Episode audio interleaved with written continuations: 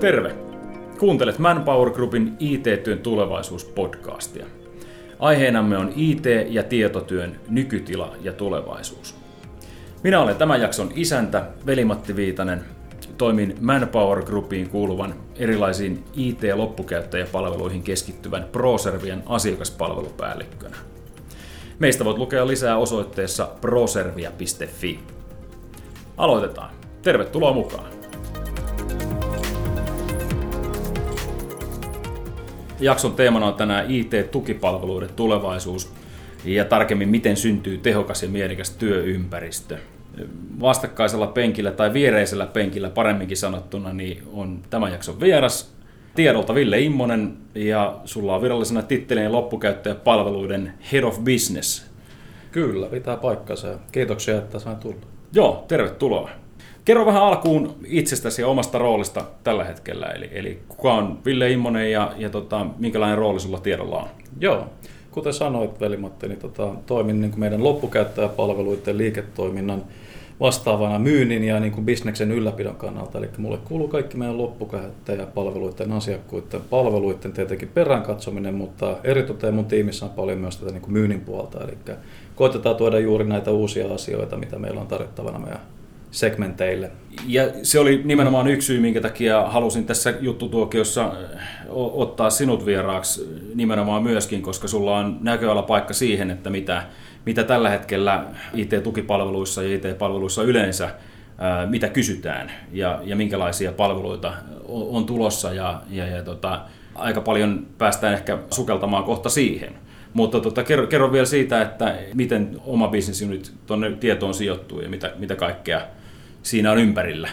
Me ollaan osa, niin kuin, mitä me kutsutaan ehkä niin kuin tuotannon puolen yksikköä, eli meillähän on niin kuin, hyvin tämmöinen normaali niin kuin, yritysstruktuuri, eli meillä on niin sanottuja horisontaaleita tuotannon yksiköitä, mihin itse ja oma yksikköni lukeutuu, eli tuotetaan palveluita eri meidän industry-segmentteihin, missä meillä on sitten asiantuntemusta eri liikealla toiminnoille, kuten esimerkiksi niin kuin rakentavan teollisuuden tai niin kuin julkisen sektorin puolelle kysymys siihen, niin, että miten niin kuin ehkä nähdään, että mihin tämä maailma on menossa enemmän, niin mä itse kuulen paljon asiakkailta ja mitä me itsekin tunnistetaan paljon on se, niin että siis toi tuen tarvehan kasvaa koko ajan ja tuen niin kuin muotomallihan muuttuu tosi vahvasti tässä niin kuin tulevaisuuteen nähden. Että jos katsotaan vähän niin kuin taustapeileihin vuosia taaksepäin, niin loppukäyttäjätukea nähtiin semmoisena, en tykkää käyttää sanaa pakollinen paha, mutta kun ulkoistettiin jotain tietoteknisiä ratkaisuja, niin näin ainahan lukeutuu mukaan tuki, koska meillä on kumminkin loppukäyttäjät.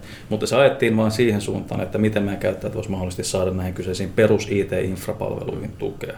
Mutta nyt tämä niin kuin, ehkä tämä on tämmöistä maailma, mikä menee näiden niin sanottujen megatrendien mukana, että kun puhutaan koneoppimisesta ja niin kuin business tulee lähemmäksi IT tai IT tulee lähemmäksi bisnestä.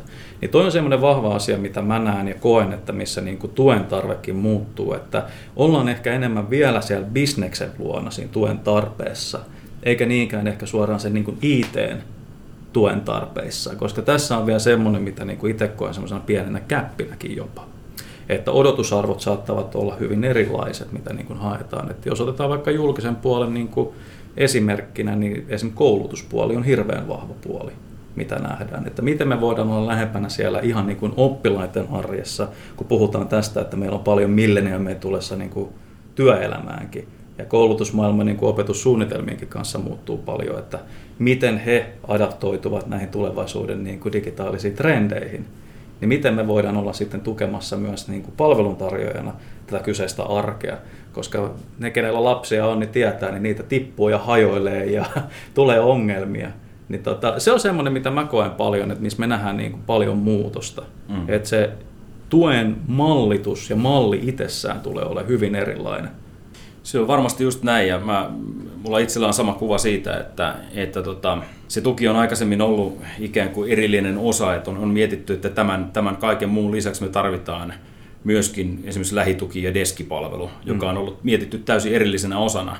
Ja, ja nyt se tavallaan, ehkä se rajapinta hämärtyy vähän siinä, että niin kuin sanoit, että se tulee lähemmäs bisnestä kokonaisuudessaan, niin niistä pitää pystyä myös niitä tukipalveluita tavallaan tuottaessa tai ostaessa tai, tai joka tapauksessa suunnitellessa, niin pitäisi pystyä ottamaan se bisnes mukaan riittävästi, riittävästi siinä, siinä aloitusvaiheessa ja suunnitteluvaiheessa, mutta miten sä näet sen, että miten hyvin nykyään organisaatiot on onnistunut siinä, että ne on ottanut sen bisneksen mukaan siihen suunnitteluun, myös sitten tukipalveluiden osalta.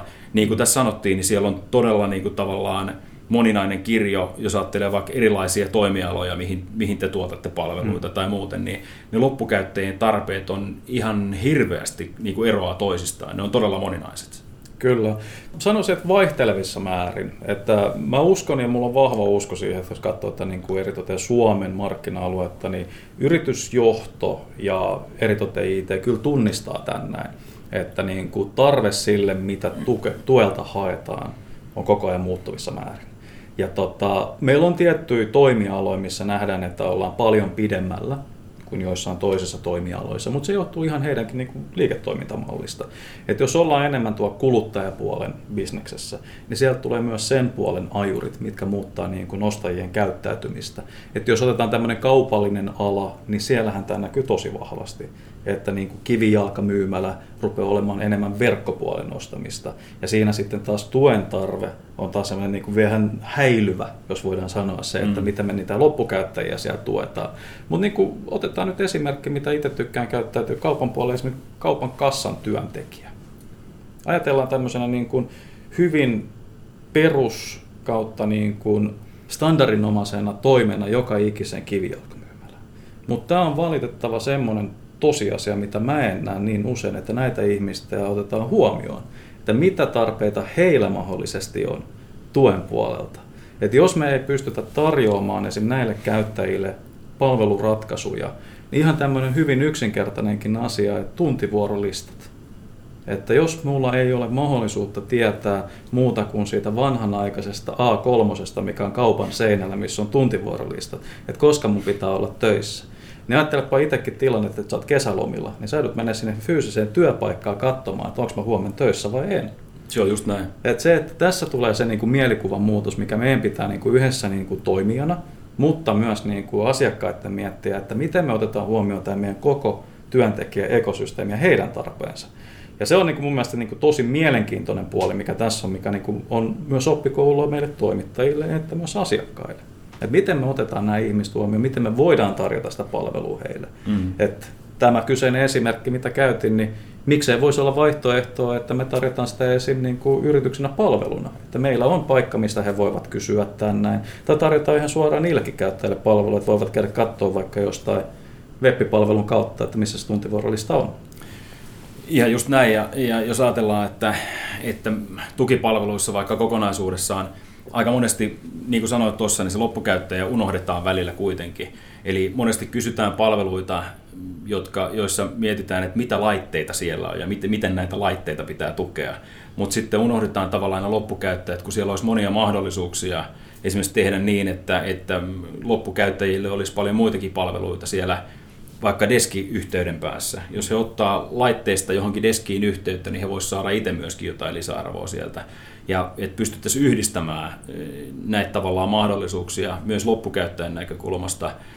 Ja se, mitä mä itse lisäisin tuohon, mikä meillä niin on sellainen hirveänä kehityksen tarpeen, on tämmöinen ennakoiva tuki mikä tiedän, että ollaan mekin puhuttu Joo. monta kertaa aiheesta, että miten me pystytään ennaltaehkäisemään loppukäyttäjien tulevat haasteet ja ongelmat. Mm-hmm. Niin tämähän on, niin kuin, jos mietitään taas niin kuin taloudellista näkökulmaa, niin sitten jos IT-organisaatio miettii, miten me pystytään olemaan kustannustehokkaampia kautta palvelun valmiimpia meidän loppukäyttäjille, niin tämähän on sellainen todella mielenkiintoinen trendi, mitä me nähdään. Kyllä. Että ei tarvitsisi olla ehkä sinne deskiin yhteydessä jokaisesta asiasta, vaan me pystyttäisiin ennaltaehkäiseen kautta pystyttäisiin tunnistamaan nämä kyseiset haasteet. Kyllä. Mutta sitten kun otetaan sinne yhteyttä sinne deskiin, niin mä näen tässä, ja tämä on se, mihin me ollaan sitten ajamassa meidän yrityskulttuuria, että ei ole enää niinkään ratkaisupohjasta tukea, vaan me mennään enemmän semmoiseen asiakaspohjaiseen tukeen, että haetaan semmoinen vahva koreyksikkö mm. ihmisiä, ketkä ymmärtää sen asiakkaan bisnestarpeet ja niin eritoten niiden käyttäjien se tukitarpeet. Niin silloin mekin pystytään tuomaan heille enemmän arvoa, mutta olemaan myös enemmän siellä niin kuin liiketoiminnassa mukana niin kuin semmoisena tukipilarina heidän tarpeilleen. Nimenomaan. Ja tämä on varmaan just se, mikä mitä heitikin tuossa, että kuinka paljon sitä bisnestä voidaan ottaa siihen mukaan, niin tuossa on niin yksi tapa siihen varmasti, miten, miten niin kuin, tota voidaan huomioida sitä, sitä yksittäistä loppukäyttäjää ja hänen tarpeitaan pystytään siinä lisäksi huomioimaan. Miten tota, noita uusia teknologioita tai, tai sanotaan, että megatrendejä käsitteitä, sehän on hirveän, hirveän trendikästä puhua, puhua tota, kaiken näköistä IASista, SaaSista, PaaSista ja, ja XASista ja mistä tahansa mm. muusta, mutta miten käytännössä, niin kuin, jos ajattelet, että et miten näitä tällä hetkellä uusia teknologioita pystytään ottamaan noihin tukipalveluihin tai, tai sinne IT-työhön mukaan? Kuinka paljon niistä saadaan tällä hetkellä irti noista uusimmista teknologioista ja kuinka moni niitä oikeasti käyttää tällä hetkellä? No toi on hyvä kysymys, koska siis tätä voidaan katsoa myös kahdesta eri kulmasta. Et totta kai uusia teknologioita siihen, että miten voidaan tarjota tukea, niin siis siellähän on niin taivas on raja, eikä sieltä tulee niin kuin erinäköisiä mahdollistajia niin kuin päivä päivältä lisää. Ja puhutaan paljon sitten tietenkin tämmöisestä niin legendaisesta niin piilo-ITstä. Ja niin kuin, mulla on itsellä aina ollut sellainen vahva niin kuin mielikuva piilo Mä en näe sitä ollenkaan pahana asiana. Vaan mä näen sen ehkä enemmän semmoisena asiana, että mikä ajaa meidän loppukäyttäjät tekemään tai hankkimaan palveluita itsenäisesti, esim. niin kuin sanoit, SaaS-palveluna mm. niin kuin verkon kautta. Ja mä näen sen enemmän siinä puolella, että yrityksinä me ei ehkä pystytä tarjoamaan silloin meidän käyttäjille välttämättä juuri niitä palveluita, mitä he kaipaavat. Joo. Että tämä on niin myös se on niin oppimisen puoli meille. Ja se, että niin kuin miten me pystytään näitä niin kuin megatrendejä, on se sitten niin kuin, no, koneälyt ja kognitiivinen osaaminen ja näin edelleen, niin miten me pystytään sieltä löytämään se kohta, missä yritykset, kuten te ja me, pystytään tuomaan niin kuin lisäarvoa mm. siihen niin kuin tuen tarpeeseen. Ja se, että meillähän niin kuin tuen tarveporukka rupeaa kääntymään enemmän bisneksen puolelle. Joo koska sehän on se, mikä niin kuin yritykselle kumminkin loppupaileessa sitä liikevaihtoa tuo ja Kyllä. pitää osakeomistaa tyytyväisenä. Niin, nimenomaan. Ja siis se, me, ollaan, me ollaan jututettu aika monia IT-asiantuntijoita, on tehty ää, trendiraporttia IT-työn tulevaisuudesta noin mm. kokonaisuudessaan ja, ja sielläkin on, on näkynyt se, se kommentti tavallaan, että mennään tavallaan yksilökeskeisempään suuntaan siinä tukemisessa ja, ja enemmän, enemmän siihen kokonaisvaltaiseen tukemiseen ja ne asiat, mitä sieltä oikeastaan pitäisi niin jatkossa pyrkiä mittaamaan, olisi ehkä asiakastyytyväisyys ja se kokonaisarvontuotto Kyllä. sinne asiakkaalle. Mutta se, että miten, miten siihen päästään, niin on tietysti aika paljon sen, sen niin kuin, palveluita ostavankin organisaation asiaa. Et, et jos ajattelee, että että puhutaan, mä vielä näihin äskeisiin megatrendeihin ehkä viittaan, että jos, jos moni puhuu robotiikasta ja ohjelmistorobotiikasta ja kuinka se nyt menee eteenpäin ja edistää asioita ja mullistaa, mullistaa kaiken työn, että et yhtäkään tylsää asiaa ei kohta tarvitse tehdä, koska, koska tota, robotit hoitaa ne meidän puolesta ja niin edelleen, niin ei tämä näy vielä kovin monen, tai kovin moni aika ymmärrä, miten se näkyy tällä hetkellä missään työssä tai arjessa, että että jos, jos yritys vaan odottaa tavallaan sitä, että, että kohta ne robotit tulee ja hoitaa nämä asiat kuntoon, tai mm. robotiikka hoitaa tämän asian kuntoon, niin, niin siihen menee aika kauan. Et, et aika aktiivista otetta tarvitaan siihen, että näitä uusimpia ää, palveluita ja teknologioita pystytään hyödyntämään sit siinä omassa organisaatiossa. Ja mä oon tosiaan samaa mieltä, että niin kuin, muutoshan lähtee myös siitä niin, että miten yrityksiä kuten meitä halutaan mitata miten mm. palvelua tarjotaan. Et mä oon monta kertaa haastanutkin monta meidän asiakasta ja haastan edelleenkin, että se, että kun tehdään tarjouspyyntöjä tai halutaan keskustella, että miten palvelu toimitetaan, niin ehkä semmoinen niin sanottu vanhoollinen ehkä malli, missä puhutaan niin kuin palvelutasoista, reagointiajoista, niin pitäisi ehkä lähteä kääntämään enemmän siihen, niin kuin kuten sanoit, siihen mm. niin kuin asiakastyytyväisyysmittariin.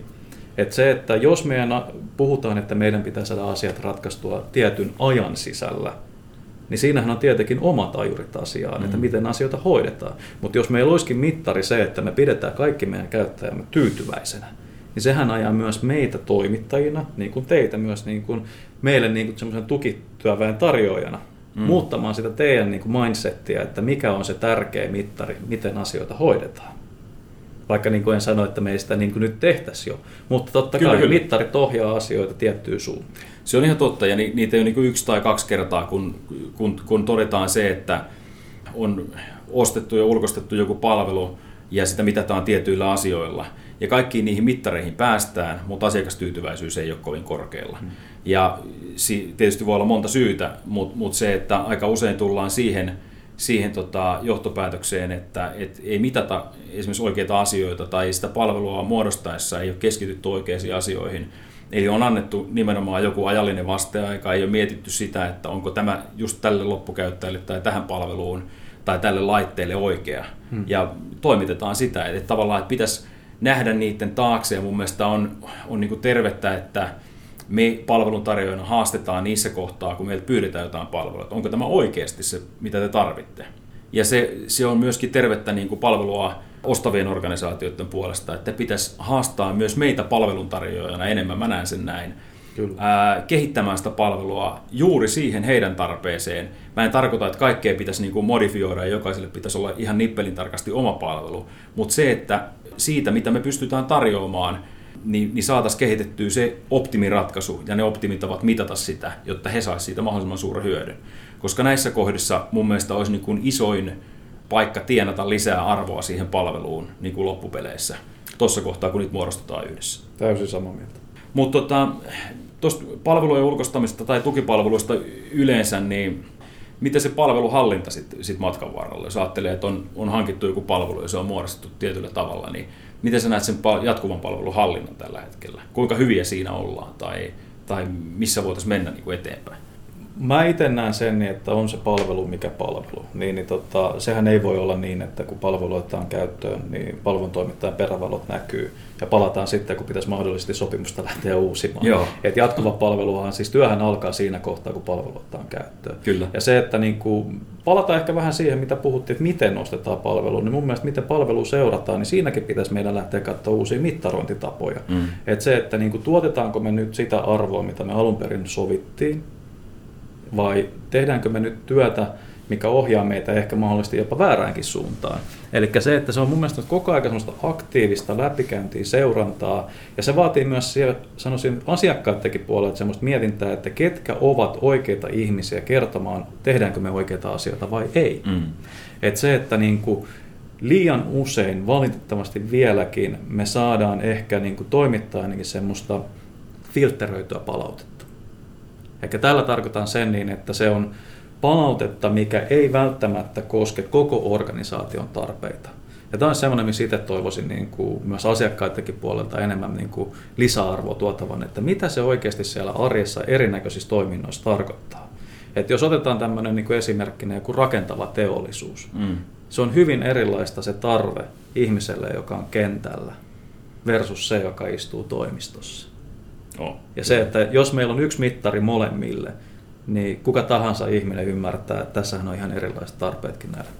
Ja tähän me ollaan just, just nimenomaan menossa, että kun on enemmän ja enemmän pitää huomioida erilaisia työtapoja ja sitä, että joku tekee töitä mökillä, toinen istuu siinä toimistokuutiossa kaiken sen tehokkaan työajan niin sanotusti. Ja tulevat työntekijät, ketkä, ketkä aloittaa uraansa, omaa uraansa työelämässä, niin vielä joidenkin tutkimusten mukaan, mitä viime aikoina on tehty, niin, niin voi sanoa, että jopa pitävät oikeutenaan työskennellä joustavasti paitsi työajan puitteissa, niin myös työpaikan suhteen. Eli, eli, eli tavallaan sen, se fyysinen lokaatio vapautuu tietysti teknologian myötä, mutta meidän pitää pystyä myös tukemaan sitä. Kyllä joo, ja se on niin kuin, toi hyvä mitä sanoit, että se, että yhtenä semmoisena arvona, mitä me tunnistetaan paljon, niin on justiinsa tämä työntekijän vapaus valita. Että miten ja koska ja miten mä voin tehdä mun työni. Et se, että se on niin kuin vanhollinen ajatus kahdeksasta neljään, rupeaa häilyvään ainakin tämmöisen tietotekniikan alalla. Mm. Et se, että jos mietitään niin kuin taaksepäin, milloin tämä oli tämmöinen hyvin normaali arki, että jos tänä päivänä miettisit, että ainut mahdollisuus käydä leikkaamassa hiuksesi on päivällä, johtuen, että joudut hakemaan lapset koulusta tai on harrastuksia sun muita, niin tätä ei mahdollistettu. Mm. Sä et voinut tehdä sitä. Niin. Kyllä. Et se piti aina ajoittaa viikonlopulle ja eritoteen vapaa-ajalle, sanomatta se, että työajalla pitäisi parturissa käydäkään. Mutta se, että jos sun työ on sellaista, että se antaa, että sä haluat mennä vaikka katsomaan uusimman tuntemattoman sotilaan iltapäivällä, koska siellä sattuu olemaan tilaa, mm. niin minkä takia me ei mahdollista sitä, että käykää katsoa se. Niin. Mutta sitten se tulee myös siihen niin, että silloin työntekijän pitää kantaa vastuu siitä niin, että mä teen sen, mitä musta odotetaan tekevän. Mutta toi, että miten me tuetaan tätä mallia, mm. niin sehän on sitten semmoinen aika mielenkiintoinenkin dilemma.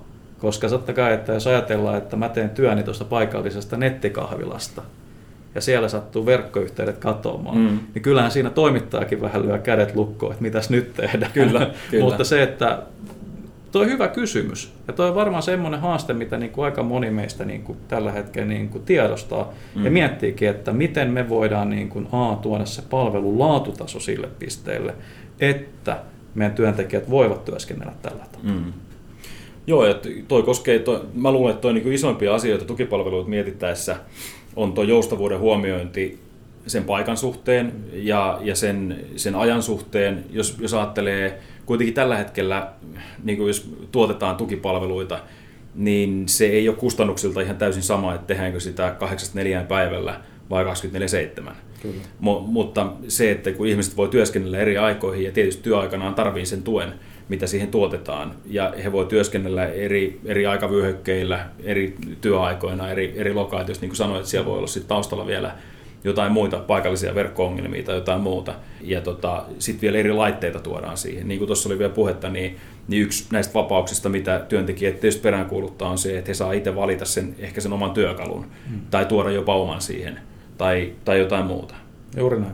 Et sinänsä se, että jos mietitään tämmöisen niin kuin IT-yksikön näkökulmasta, niin totta kai asiathan niin kuin kompleksisoituu mutta samalla mä näen, että myös yksinkertaistuu, mm. koska niin kuin teknologia, millä tarjotaan sitä, että miten tämmöistä niin kuin mahdollisuutta voidaan mahdollistaa, niin kehittyy eteenpäin, mikä taas avaa sen mahdollisuuden, että voidaan ihan selkeästi rajatakin myös näitä asioita ulos, että palvelut toimivat tietyillä ehdoilla ja sitten työntekijä itse ymmärtää nämä ehdot, että okei, että jos mun pitää tehdä jotain semmoista, mikä vaatii, että hommat toimii, niin silloin mun pitää mennä tiettyyn paikkaan fyysisestikin ehkä tekemään sen. Mm, Mutta toi on niinku just sitä mennä siihen vapauteen valita, että missä mä teen ja milloinkin. Että itselläkin on tiimini sijaitsee kaikissa Pohjoismaissa, niin tota, mulla on esimerkiksi yksi henkilö, jolla on semmoinen tämänhetkinen elämäntilanne, että hänelle on kaikista parasta työskennellä kotota käsin, mm. mikä on mun mielestä ihan ok. Ei siinä mitään. Ja sitten totta kai mun pitää niin kuin myös esimiehenä tukea häntä siinä kyseisessä elämäntilanteessa, missä hän on. Ja siis tämä on sitten taas se, että hän ymmärtää hyvinkin se, että turha odottaa, että kukaan tulee hänen kotinsa korjaamaan ongelmia. Mm. Joo, se on, se on just näin. Ja mä, mä uskon, että, että yritykset entistä enemmän niin on valmiita huomioimaan ja ymmärtää sen arvon Kyllä. sille heidän työntekijälle, että kuinka paljon se merkitsee, että, että hän, hän voi käyttää tämmöistä joustavuutta. Ja tavallaan mä uskon, että se, se vastuuntunto niin sanotusti tämän työn tehokkuuden suhteen ja, ja sen oman tuottavuuden suhteen niin myöskin kasvaa käsi kädessä. Et jos ihmiset saa joustavuutta omaan työelämäänsä, niin, niin he varmasti tekevät myös työtä tunnollisemmin, mä, mä uskon niin. Kyllä. Että... Ja tietenkin tämä pitää ottaa huomioon myös semmoisissa oloissa, missä tämä joustavuus on tietenkin rajoittava tekijä. Että jos puhutaan jälleen kerran rakentavasta teollisuudesta, niin jos ollaan jossain niin kuin kokoamispisteellä, missä pitää fyysisesti tehdä asioita, niin totta kai se rajoittaa sitä, että missä ihmiset on. Mutta sitten meidän pitää ottaa huomioon se, että myös heilläkin on tietynlaisia tarpeita. Että jos sä oot vaikka huoltomies, joka menee ympäri ja ämpäri Suomen maata tekemässä huoltotöitä, niin se, että miten me voidaan taas digitalisoida heidän esimerkiksi dokumentaatio, että heillä on aina viimeisimmät tiedot, että miten mm. mikäkin laite pitää huoltaa, mitä varaosia siellä on ja miten he saavat mahdollisesti sitä tukea siihen niin, että jos onkin jotain puutteita tai tarpeita. Mm.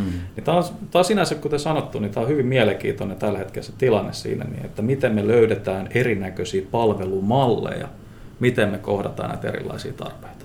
Nimenomaan. Ja aika, aika usein niin kuin moni meistä, paitsi me palvelun tarjoajina ja tietysti asiakkaat palvelun ostajina, mutta myös loppukäyttäjät on niin kuin uudenlaisista tilanteista aika usein tässä. Ja, ja jos ajattelee tuosta teknologiasta ja sen mahdollistamasta joustavuudesta, niin moni tietysti välillä saattaa painia myöskin sen, sen kanssa, että tuntuu, että on töissä koko ajan. Mm. Ja sitten taas toisaalta me, niin kuin, teknologia voi auttaa myöskin siihen, että sä et välttämättä aina ole tavoitettavissa. Mm. Eli sä voit rajata sitä myöskin teknologian kautta sitä omaa työaikaa. Ja, ja siitä on niin kuin monia mahdollisuuksia, mitä, mitä niin kuin jokainen hakee tavallaan sitä parasta käyttötapaa ja, ja sitä tapaa sitten tehdä, tehdä asioita, mikä, mikä itselle sopii. Mutta mitä, mitä uutta sä näet, että, että seuraavaksi, jos ajatellaan tästä eteenpäin, niin mitä seuraavaksi tapahtuu? Nyt oli kyllä niin iso kysymys, että tota, ihmeitä tapahtuu, mutta jos niinku mietitään, varmaan haet sitä, että mitä niinku tässä niinku IT-työntekijän tulevaisuudessa Joo, tapahtuu. Sitä tarvitsen. Joo, niin tota, mä kyllä uskon vahvasti siihen niin, että me tullaan enemmän fokusoitumaan lähemmäksi sitä liiketoimintaa. koska niin kuin, kuten sanoit, niin kuin robotiikka sun muuta, niin tässähän me nähdään sitä, että tämmöinen, en viiti sanoa ehkä tälleen niin kuin suoranaisesti, mutta niin kuin perustyö, hän tullaan automatisoimaan. Hmm. Sehän on se iso trendi, mitä meidän asiakkaat. Että miten me semmoinen toistuttava työ pystytään automatisoimaan kautta koneellistamaan, että nämä henkilöt, ketkä on aikaisemmin tehnyt tätä työtä, pystyvät keskittymään asioihin, mikä tuo sitten taas uutta arvoa kyseiselle yritykselle. Kyllä, ja varmaan niin kuin lisäksi vielä niin kuin korostuu tämmöinen kiteyttämisen ja, ja, ja tämmöinen niin kuin tulkinnan rooli näissä asiantuntijarooleissa. Että se perustyö, niin kuin sanoit, niin, niin se automatisoituu entistä enemmän. Juuri näin, ja siis tuossa oli hyvä avainsana, minkä sanoit, että se, että se asiantuntemus, mä näen, että se tulee vielä enemmän vahvemmin kasvamaan Joo. tiettyihin osa-alueihin meidän asiakkaiden niin kuin liiketoiminnassa. Ja se, että jos otetaan IT-organisaation näkökulmasta, että miten heidän roolinsa muuttuvat, niin se, että kun palvelu rupeaa olemaan enemmän, kuten sanoin, palvelunomaista, niin se ei ehkä vaadi enää ITltä niin paljon sellaista osaamista, että miten tämä mahdollista tämä sähköposti saattaa tulla tänne meidän läppäreille perille, mm. vaan se tulee automaattisesti toimittajan toimesta. Mutta enemmän sen, että mitä muuta se IT pystyy mahdollistaa siellä työntekijän mm. arjessa, niin se on se, mihin varmasti tullaan niin kuin enemmän näkemään muutos tulevaisuudessa. Tietysti toi, se, sen verran vielä palaa vähän ehkä aiempaan, että et, kun sanoit siitä, että et, jotain viitteitä siihen palvelun tarpeeseen niin loppukäyttäjälle voidaan saada siitä, että mitä palvelut he käyttää vapaa-ajallaan. Ja sehän tälläkin hetkellä niin kuin miksaantuu aika paljon, että sulla saattaa olla, ää, sä käytät samoja palveluita ää, työpäivän aikana ja, ja vapaa-ajalla. Sä saatat käyttää niitä samalla käyttäjätunnuksella, sä saatat käyttää niitä samalla käyttäjätilillä, mutta sitten sulla saattaa olla esimerkiksi pari eri Google-tiliä, millä sä käytät jotain samoja palveluita.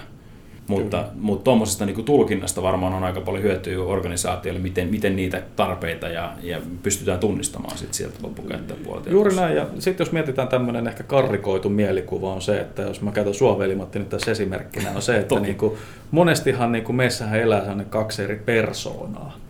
Eli meissä on se niin sanottu vapaa-ajan persoona ja meissä on se työajan persoona.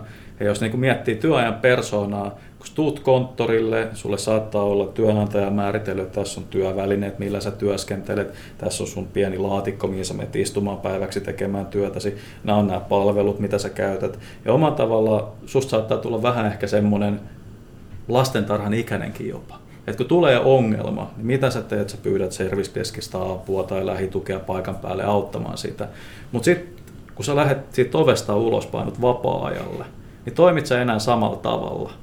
Ja mä uskon vahvasti, että kovin moni meistä ei toimi. Et meillä niin on meidän älypuhelimet. Jos me ei jotain tiedetä, että miten meidän niin telkkari toimii, me mennään Googleen ja me googletellaan itse apua tähän kyseiseen ongelmaan. Me ollaan sosiaalisessa mediassa, päivitellään, että mitä me tehdään, kun sitten taas me vieraksutaan jos yrityskulttuurissa sanotaan, että meillä on sosiaalisia intranetteja, missä pyydetään jakamaan ihmisiä niin kuin mielipiteitä, mm. niin tämä on vielä sellainen mun mielestä sellainen jännä niin kuin karrikointi, että meillä on tämmöisiä persoonia, mitä meillä on työelämässä ja vapaa-aikana, mutta tämä on niin kuin vahvasti mä uskon, että tämä tulee just niin kuin sanoit miksaantumaan. Mm. Että kun palvelut, mitä käytetään niin työelämässä kuin vapaa-aikana, rupeaa olemaan hyvin samantyyppisiä, niin se, että se ehkä rupeaa tulemaan luontevammaksi ihmisille on erinomainen esimerkki ja, ja, ja mä allekirjoitan sen, että, että tietysti henkilökohtaisia eroja on paljon, mutta on, on varmaan paljon henkilöitä, ketkä käyttää kaikkia viimeisiä härpäkkeitä ja sovelluksia vapaa-ajalla. Mm. Mutta jonkun sovelluksen käytöstä tai järjestelmän käytöstä työaikana ne ei osaa itse lukea ohjeita Intrasta. Okay. Eli, eli tavallaan niin kuin, tämmöinen tavallaan toimintatapa-ero on aika jyrkkä joissain tapauksissa. Juuri näin, ja just palatakseen ehkä tähän tämän päivän aiheeseen, että miten sä tuot tukea sitten tähän myös persoonapuoleen. Ja mä niin kuin tykkään puhua tästä paljon ja mä tiedän, että mun tiimi puhuu tästä paljon, talona me puhutaan tästä paljon, että yksi semmoinen asia, mitä me halutaan hirveästi tulevaisuudessa ja nykyäänkin painostaa, niin on tämä niin sanottu, kun tehdään mitä ikinä palvelutoteutuksia, niin tehdään näitä pehmeitä arvoja kanssa. Eli ei ole enää niinkään IT-projekti, että otetaan joku tekninen teknologian ratkaisu käyttöön, vaan otetaan se käyttäjä mukaan, että miten me kommunikoidaan heille, että mitä tapahtuu, koska tapahtuu, jos tuodaan joku uusi, en tiedä vaikka esimerkkinä Microsoftin 365 tuodaan palvelukokoinen.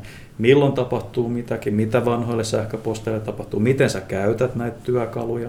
Et se ei ole enää niinkään sellainen teknologinen tai niin sanottu tekninen projekti, vaan se, että otetaan näitä työkaluja, miten me voidaan sillä työkalulla muuttaa meidän asiakkaiden arkea. Kuten sanoin, tämä esiin tämä tuntivuorolista, mm. että löydetäänkö me tästä kyseisistä malleista uusia tapoja työskennellä. Ja tämä on se, niin kuin, missä mä näen, että meidän pitää niin kuin, toimittajana petrata, mm. että me löydetään ja tunnistetaan näitä tuen tarpeita, just niin kuin kuvasit. Kyllä. Ja sitten toi loppukäyttäjän informointi vielä näistä kaikista muutoksista niin on niin iso asia ja, ja otsikko, että siitä me voidaan tehdä sitten seuraava podcastia. Me voidaan siitä puhua vaikka seuraavan kerran. Aloittaa siitä uutta, mutta kiitos hei tästä juttutuokiosta ja kiitos kaikille kuulijoille. Muistakaa käydä kuuntelemassa muita podcasteja verkkosivuilta. Ei muuta kuin tota, jatketaan tällä toivottavasti maailma parani taas vähän. Kiitos Ville. Ei mitään, kiitoksia kun sain olla. Tässä kaikki tänään. Kiitos, että kuuntelit. Jos viihdyit, käy arvostelemassa podcast SoundCloudissa tai iTunesissa. Voit lähettää palautetta tai kysymyksiä meille Twitterissä at manpowergroup.fi tai suoraan minulle mailitse veli-matti.viitanen at proservia.fi. Jos tietotyön nykytila ja tulevaisuus kiinnostavat, käy lataamassa tuore Tietotyö 2018 trendiraporttimme. Raportissa kymmenen alan asiantuntijaa kertoo näkemyksensä siitä, miltä tietotyön tulevaisuus näyttää ja miten se tulee vaikuttamaan myös IT-ammattilaisten työhön. Raportti löytyy osoitteesta bit.ly kautta tietotyö 2018, eli bit.ly kautta tietotyö 2018. Tuo linkin löydät myös tämän podcast-jakson lisätiedoista.